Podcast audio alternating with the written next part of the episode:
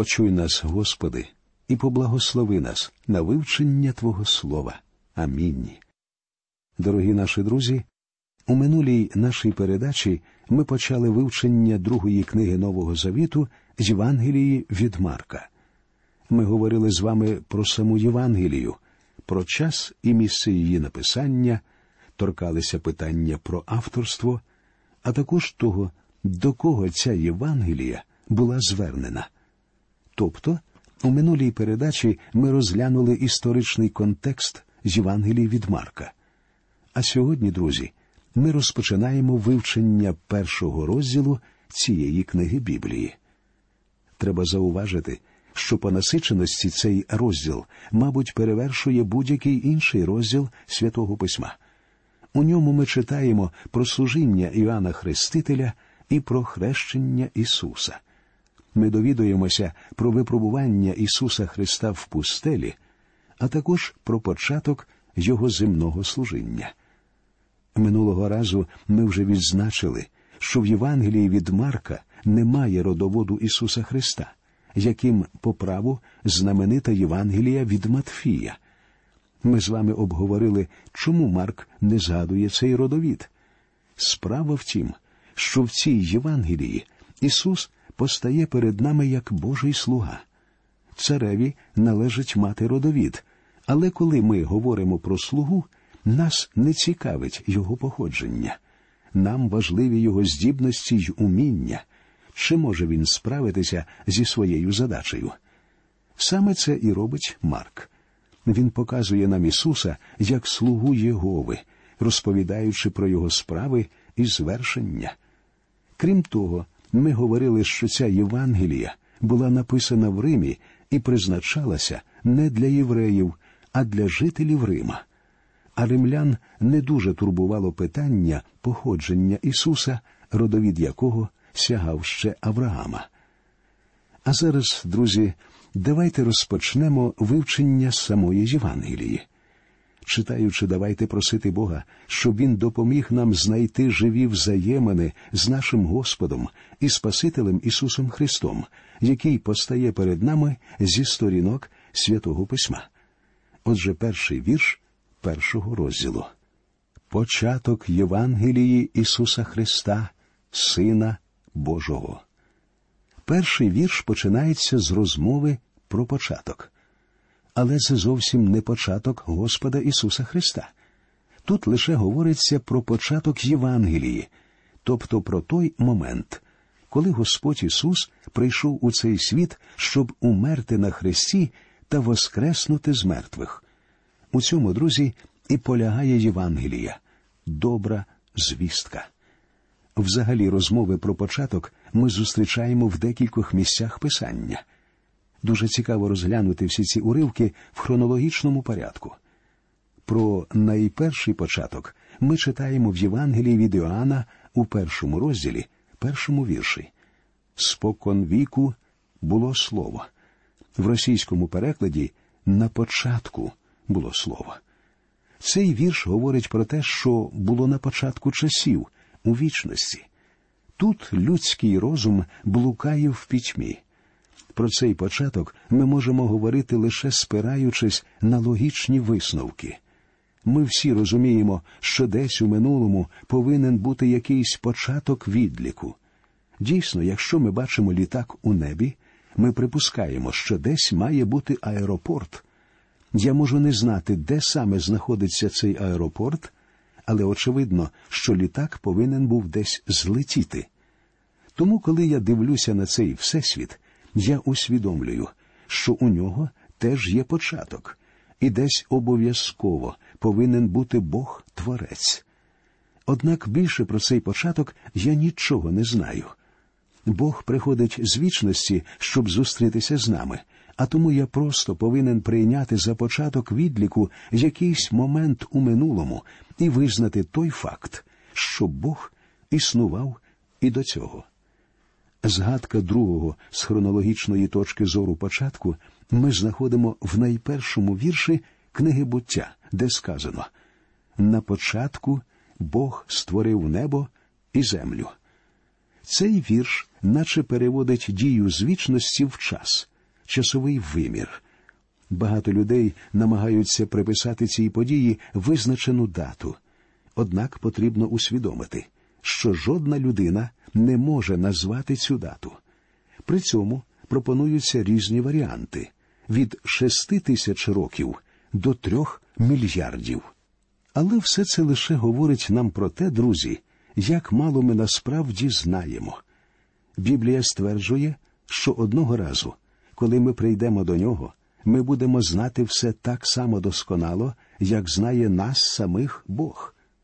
І тоді ми зрозуміємо, що, живучи в цьому світі, ми бачили все немов крізь затуманене скло.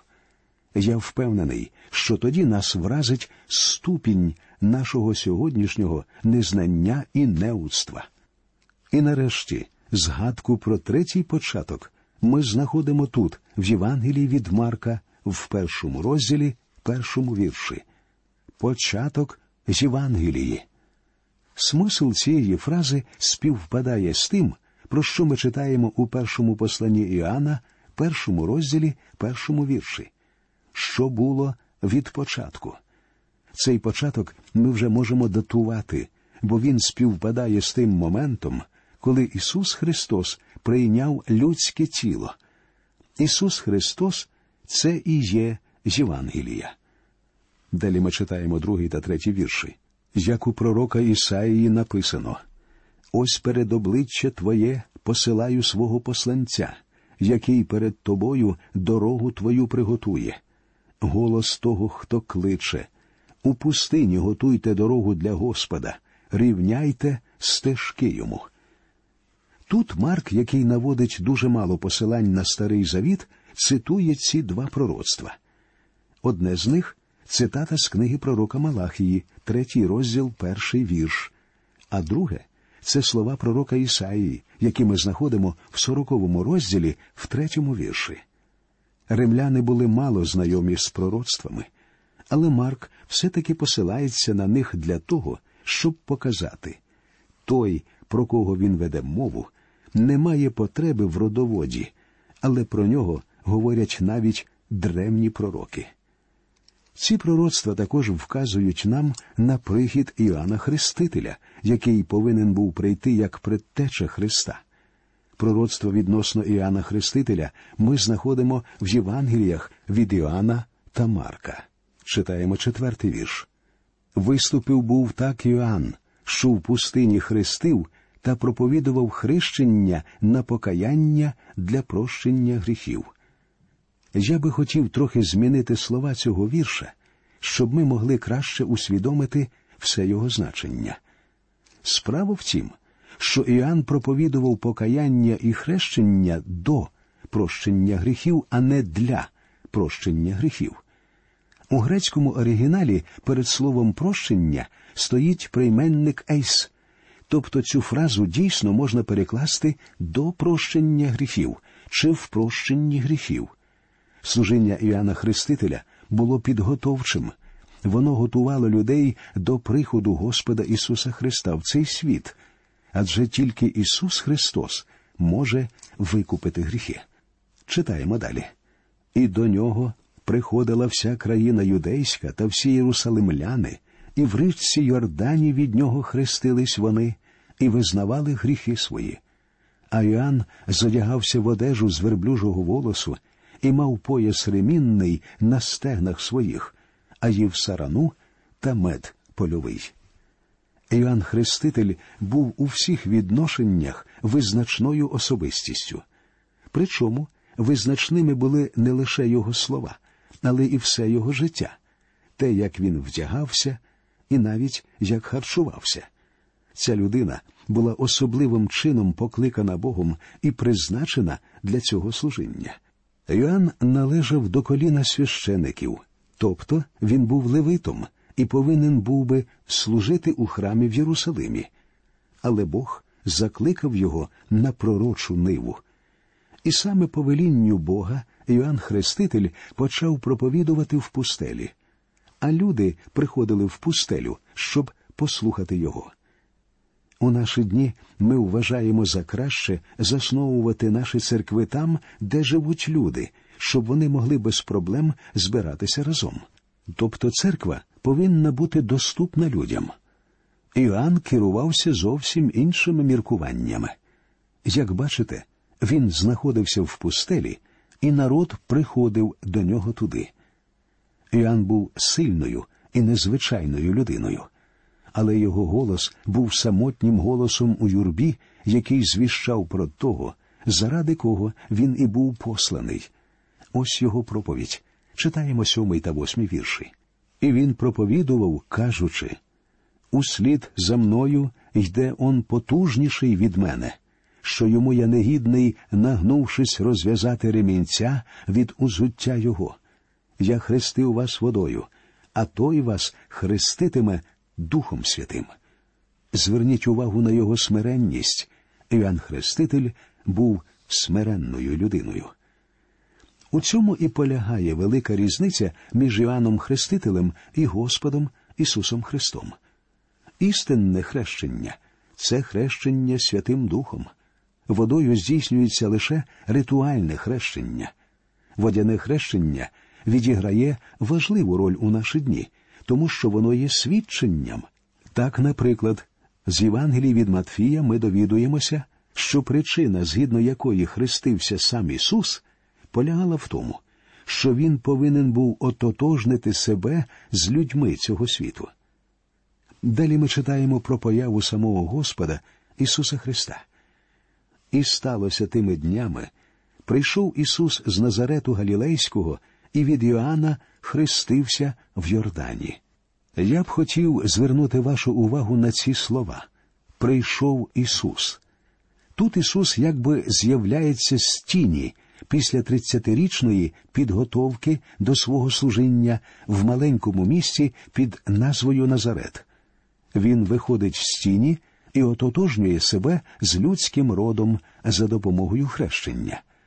В Євангелії від Матфія, в третьому розділі 15 вірші, говориться, що Ісус сказав Іоаннові Допусти це тепер, бо так годиться нам виповнити усю правду.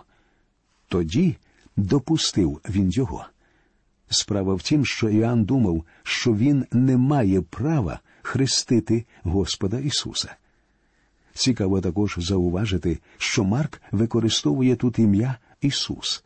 Справа в тім, що саме так Марк найчастіше називає Господа у своїй Євангелії. При цьому ім'я Ісус зустрічається в Євангелії від Марка частіше, ніж будь-яке інше ім'я. Читаємо далі.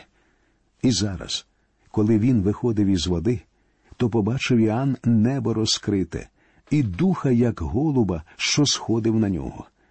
І голос із неба почувся Ти, син мій улюблений, що я вподобав його. У цих віршах, друзі, ми чітко бачимо присутність усієї трійці. По-перше, ми бачимо самого Господа Ісуса, другу особистість триєдиного божества.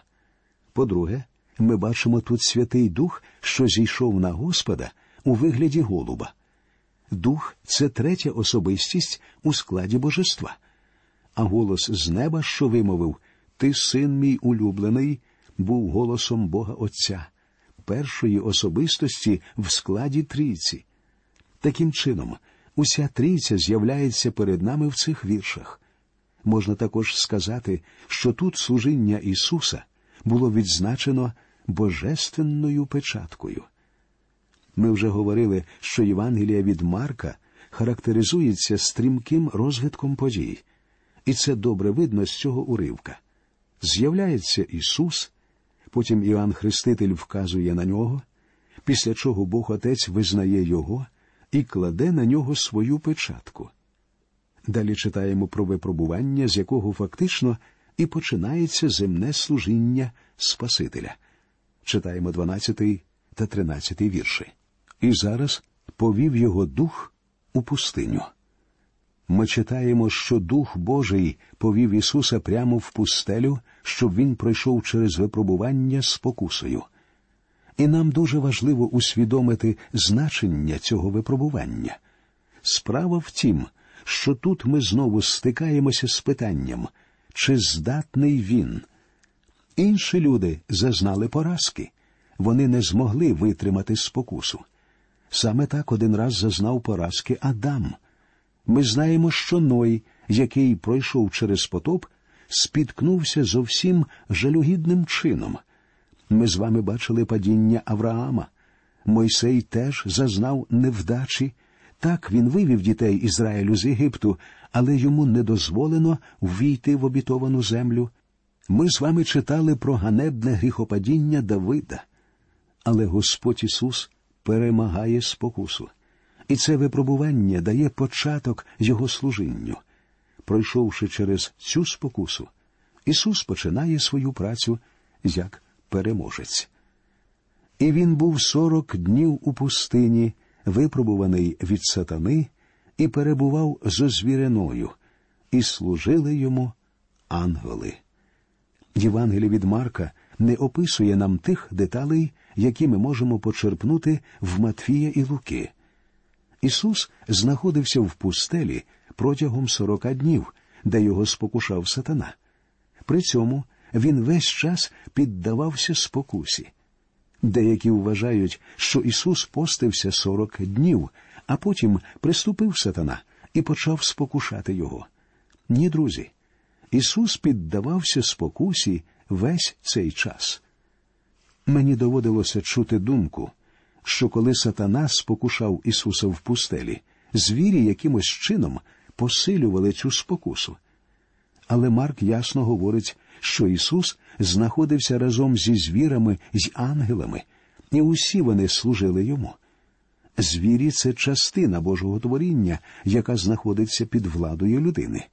Бог створив тварин для певної мети. У книзі буття написано, що все це було підготовкою для того, щоб створити для людини оселю. І оскільки ми знаємо, ця земля є єдиним місцем, що придатне для життя людини і де існують люди. І як ми бачимо з цього вірша, звірі, підкоряючись Ісусу Христу, служать йому, і ангели теж служили нашому Господеві. Саме на це і хоче вказати тут Марк. А коли Іоанн виданий був, то прийшов Ісус до Галілеї і проповідував Божу Євангелію, і говорив Збулися часи, і Боже царство наблизилось, покайтеся і віруйте в Євангелію. Ми бачимо, що після свого випробування Ісус починає служіння. Після того, як Іоанн Хреститель був ув'язнений, Ісус пішов до Галілеї. Зараз Він починає своє служіння, проповідуючи Євангелію. І звістка, яку він звіщав, говорила збулися часи, і Боже царство наблизилось. Євангеліє Боже полягає в тому, що наблизилося Царство Боже. В Євангелії від Матфія це царство назване Небесним Царством. Питається, чи є різниця між цими двома поняттями? Так, між ними існує різниця, але так само є й подібність. Якщо термін Царство Небесне означає Боже правління на цій землі, то термін Царство Боже вміщає у собі весь Всесвіт і не обмежується лише цією землею. Таким чином, Царство Небесне є частиною Божого царства. Матвій використовує термін, що характеризує Боже правління на цій землі. Марк же використовує більш широкий термін Царство Боже, що має на увазі весь Всесвіт і все Боже творіння. Однак з нашої земної точки зору говорити наблизилося Царство Боже, те ж саме, що і наблизилося Царство Небесне. Потрібно лише пам'ятати, що Царство Боже включає також і те, що виходить за межі землі, тоді як Царство Небесне означає небесну владу на цій землі. Звістка Ісуса Христа співпадала з тим, що проповідував Іоанн Хреститель. Покайтеся і віруйте в Євангелію. Я думаю, що в наші дні ці слова варто читати з кінця. Тобто віра повинна передувати покаянню. Коли ви навертаєтеся до Ісуса Христа з вірою, ви повертаєтеся до нього лицем, відвертаючись від чогось іншого. Це і є покаяння. І навпаки, якщо людина не відвернеться від чогось, то, як правило, щирого навернення до Христа не було. І дійсно, щире навернення до Христа обов'язково повинно проявитися в змінах у житті. Таким чином, тут не існує ніякого протиріччя. Важливо лише, щоб люди вірували в Євангелію. Тут ми бачимо стрімкий розвиток подій. У цьому особливість усієї Євангелії від Марка. Справа в тім, що, як ми вже говорили, вона була написана для римлян, яким були властиві рішучі і стрімкі дії. Євангелія від Матвія звернена до релігійних людей, Євангелія від Луки адресована мислячій людині, Євангелія від Іоанна написана для людини, у якої зламаний дух, і котра усвідомлює свою потребу в порятунку. А Євангелія від Марка звернена до сильних людей, до того народу, що правив усім тим світом, і цим пояснюється її стиль. На цьому, друзі, ми закінчимо сьогодні. У наступній передачі ми продовжимо вивчення першого розділу з Євангелії від Марка. Нехай Господь вас рясно благословить. До нових зустрічей в ефірі.